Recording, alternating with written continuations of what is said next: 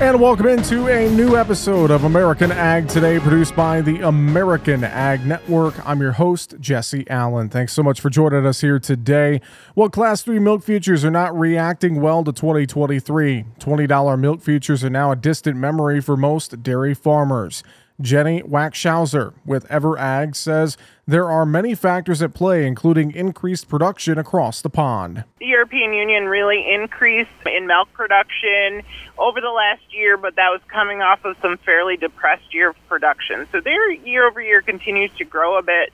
They are about a 1.6 to 1 size of what the U.S. milk shed is. So a 1% growth for them is a bigger growth than what our 1% growth is. They're not growing at an incredible pace, but it's it's a good amount of milk coming online. U.S. dairy herd sizes have not grown, partly due to the rising value of cull cows. For instance, some of the recent prices of top cull cows in central Minnesota have been around $1.19 per pound. Historically, cull cows would be selling from 35 cents to 60 cents per pound most years. This has been motivating farmers to move cows that are not producing we watch that every week. They have very much been increasing. The high levels, uh, year over year numbers are increased. We, of course, lost 18,000, 15 to 18,000 cows in the tragedy in Texas a couple weeks ago. California has had a very high cull rate due to the flooding, relocating cows, as well as timing wise, we're hitting about the time that lines up with the hottest part of their summer last year where cows probably were not getting bred and those are coming up stale. We are seeing in some major milk sheds, California, Texas, we should expect here with this month's milk production report that will reflect April's numbers. We are expecting those areas to probably show some decrease. We continue to see some herd liquidations out west. Oddly enough, there has been some growth within the U.S. dairy industry, but it is very minimal. We'll call it 1% growth. South Dakota continues to be a strong milk shed. We are culling. I don't think it is at a pace where we're going to see a, a retraction in cows for the upper Midwest. And in the Mid East, that Ohio into the New York Valley, they're seeing a little bit of expansion. We've seen that here over the last six months to a year, that they're anecdotally from clients and things out that way as well. A lot of guys just adding, maxing out the parlor, you know, not like they're putting in a lots of big dairies, but everybody's maybe adding that one more freestall barn, just that little bit of planned expansion pressuring that milk shed right now, probably with a little heavy on milk, as we've been being told. That's Jenny Wackershauser with EverAg. You can learn more online by going to ever.ag. That is ever.ag. Well, the U.S. Supreme Court recently rejected a challenge to Proposition 12, a California law that mandates more space for breeding pigs. The justices upheld a decision to dismiss the lawsuit from the National Pork Producers Council and the American Farm Bureau Federation that sought to invalidate the law. Now, one state will have the power to force industry wide changes and raise the price of pork products across the country.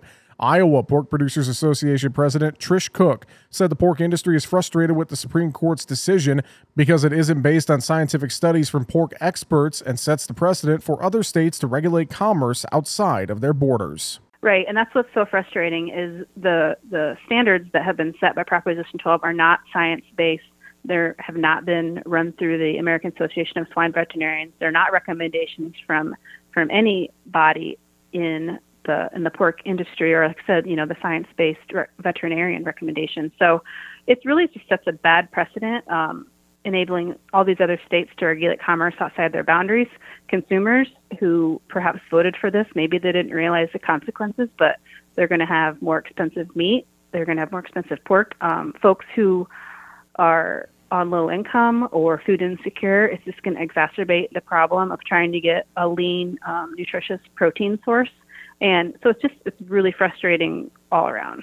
Many animal rights groups are trying to call this decision a victory against factory farming, but that couldn't be further from the truth. In fact, it's small scale pork producers who will see the most pressure from these changes. Cook said that the most frustrating part of the whole decision is that California could have tried to work with the pork industry to create a more science based solution instead.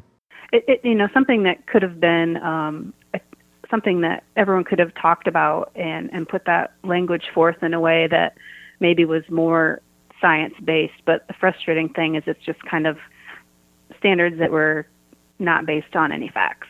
So, you know, it's, it's there's going to be a lot of ripples through our industry. Um, a lot of farms are not going to be able to comply. And yes, not all of the pork raised in the U.S. goes to California, but a large percentage of it does. And there's going to be a lot of producers who can't deal with these stringent um, new regulations. And right now, we're losing money on pigs in the industry every day. Feed costs are high, inflation, um, and we're not able to charge enough for our meat to, to make it profitable. So it's just a very frustrating time to get this news in the wake of also just having, um, you know, we're, we're losing money on pigs right now.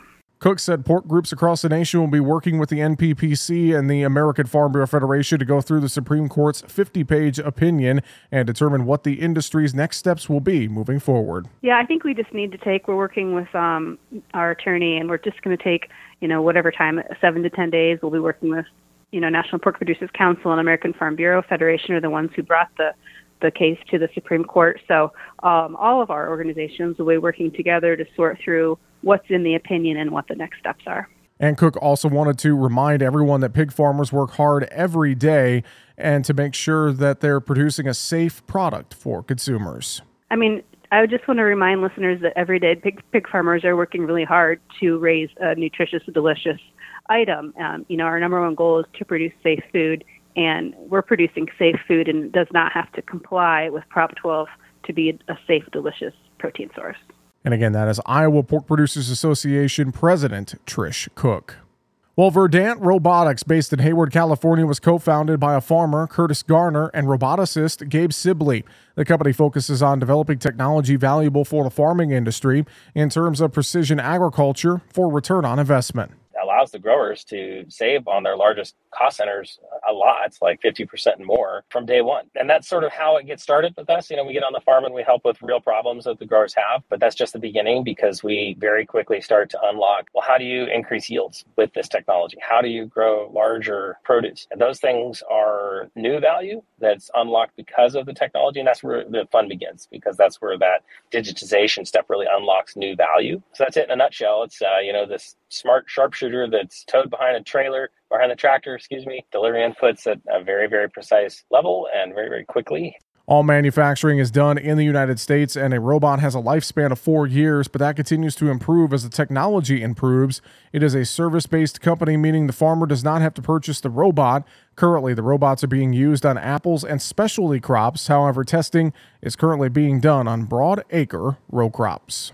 And that is all the time we have for this episode of American Ag Today. As always, thank you so much for joining us and making us part of your day. American Ag Today, produced by the American Ag Network. I'm Jesse Allen, wishing you a great rest of your day.